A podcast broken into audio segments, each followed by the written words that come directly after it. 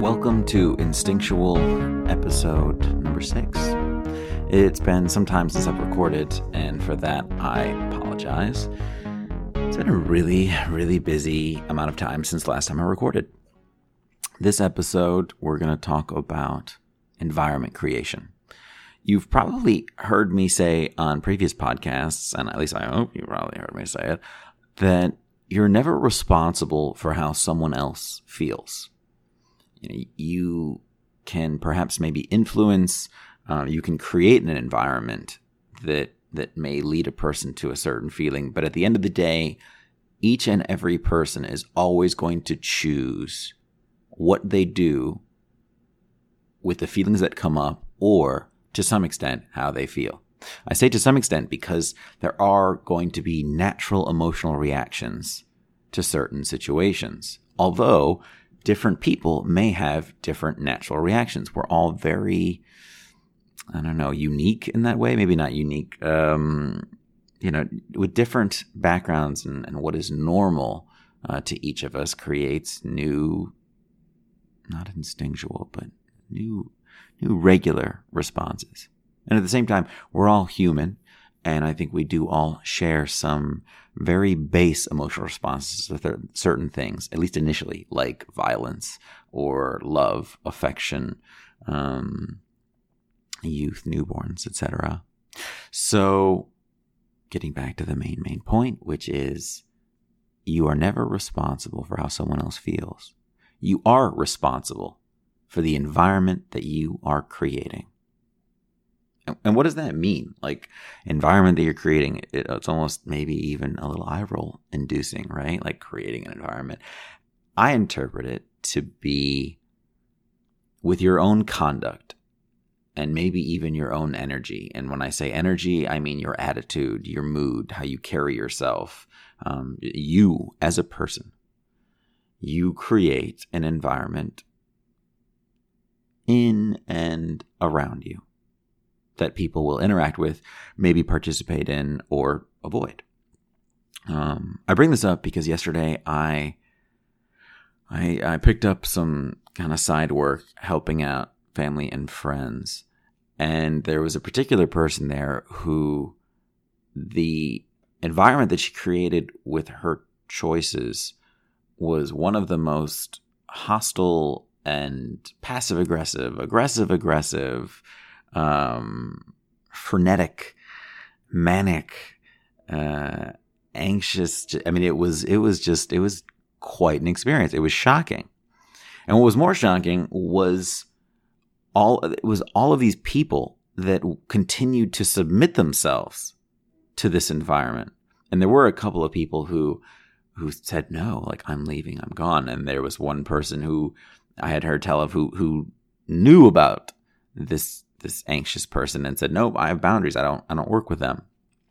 But it's interesting how they the people around this anxious person submit themselves to that environment. And I did as well. I mean, I'm not a victim of the anxious person. I made a choice to say, all right, well, I'm going to deal with this for a day to help out my friends and family. And then, hashtag never again.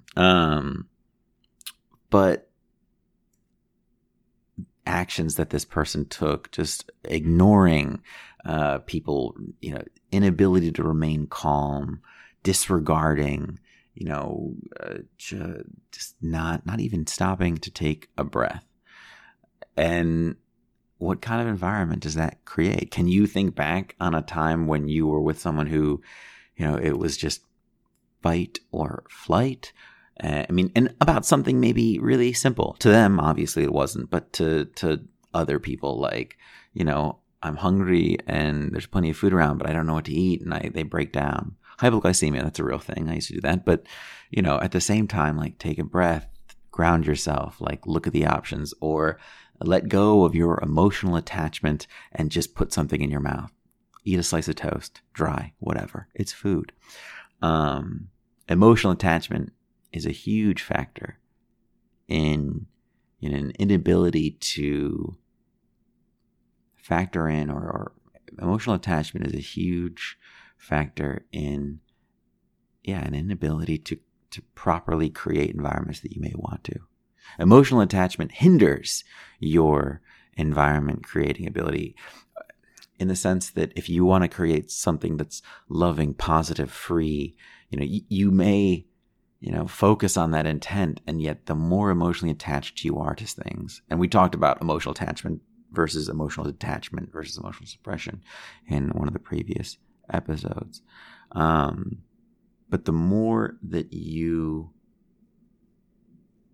are that, you're not free to take a breath, right? Because you're gripping so hard on whatever it is that you are attached to. And in this instance, the person was very concerned about money. Not enough money, there's not enough time, there's, and it's also interesting how if this person had stepped back, they'd see how irrational they were acting in terms of there's not enough money, there's not enough time. Okay, well, then I guess we need to throw this out. No, we can't just throw that out. I don't want other people profiting off of that. Okay, well, what do you want to do? I'm going to stop everything and make a phone call for a minute or two that, nothing came of it. But maybe they experienced some relief for 2 seconds, so small victory there. But going back to environment creation, you want to be mindful of what you're creating and yet also not take on the responsibility, because as previously mentioned, you're not responsible for how other people feel. You want to be mindful of the environment that you're creating and yet not take on the responsibility when people are emotionally triggered, or when it doesn't matter how polite or genteel or calm you are. Sometimes a person's just having a bad day and they're grumpy, and that's it. They're going to be grumpy. And can you then maintain your own environment while also allowing that person to, hey, if they want to be grumpy, go for it. It's not bad to be grumpy. If you want to stay that way for a long time, that's your call. I certainly don't. I don't know. I don't find a lot of value in that. But sometimes if I wake up on the wrong side of the bed and I'm grumpy, I'm going to let myself be grumpy until I'm ready to be not, or until it goes away. And that can be tough, because as people take on the idea of, okay, cool, I'm going to create environments, I always need to create this positive, like, oh my God, amazing environment. So all these people want to hang around me because the environment that I'm creating is the best. And it's not quite that either.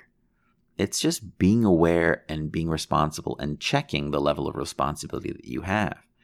And also, word of the day, detached, remaining detached from the results of your environment.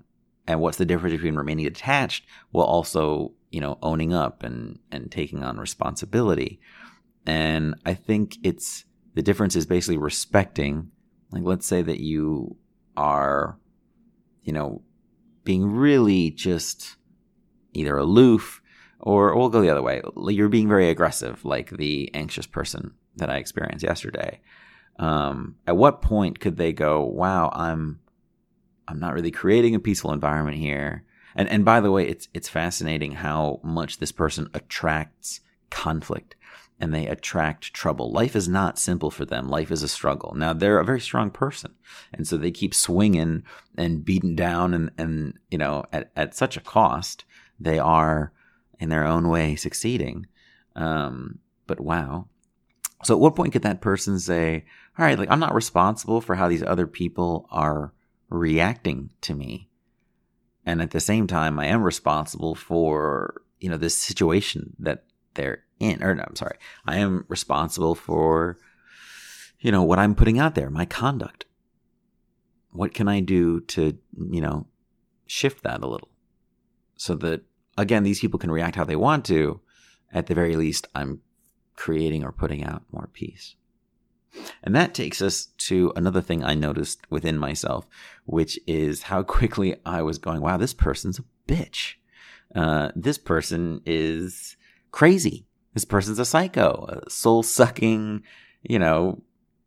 just what a bad person. And all because of what? Well, because of her conduct, because of her actions. And I caught myself doing that and realizing I kind of stopped and smiled a little bit, because it's like, well, wait a minute. We are not our conduct. We are not our actions, in the sense that don't define me, and I don't want to define anyone else by their conduct or what they do, because people shift, people change. You will do things now that you might not ever do again in 5 years. So do you really want me to define you by what you're doing now, or what you're doing in 5 years, or how you've changed? Or is it enough to say, hey, you're you, and you have the freedom to be, and that's enough. The way I interact with you may shift based on choices or the environment you create, but at the same time, you know, I will, to use the yogi phrase, hold space for you, or, you know, at least respect you as an entity, as a spirit, as a person, without saying, oh yeah, you are a bad person because you are aggressive, or you are, versus you did. That's a huge distinction. To say, let's say you were eating a hot dog. I had a hot dog yesterday. It was delicious. Let's say that I ate a hot dog in a really messy manner because in that particular moment I was impatient. You know, you saw it and you go, you are a slob. Versus you ate that, you know, in a very sloppy manner there, Jonathan. And I mean, look at the difference between you are, and I am suddenly in a box, or I have a label on me, or I am identified, and versus you did something. You know, there's more freedom there, because, at least in my perspective, because, you know, I did something. It was an action, you know, put it out there, versus I am something. I'm trying to practice my snapping.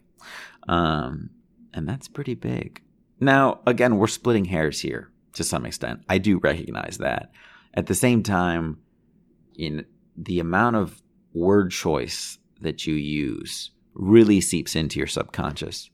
I was seeing someone romantically for a brief bit of time, and multiple times they would make comment about their past romantic interactions with men, and they go, she would say, "Oh, men are trash," and I would go, "You know, I'm a guy."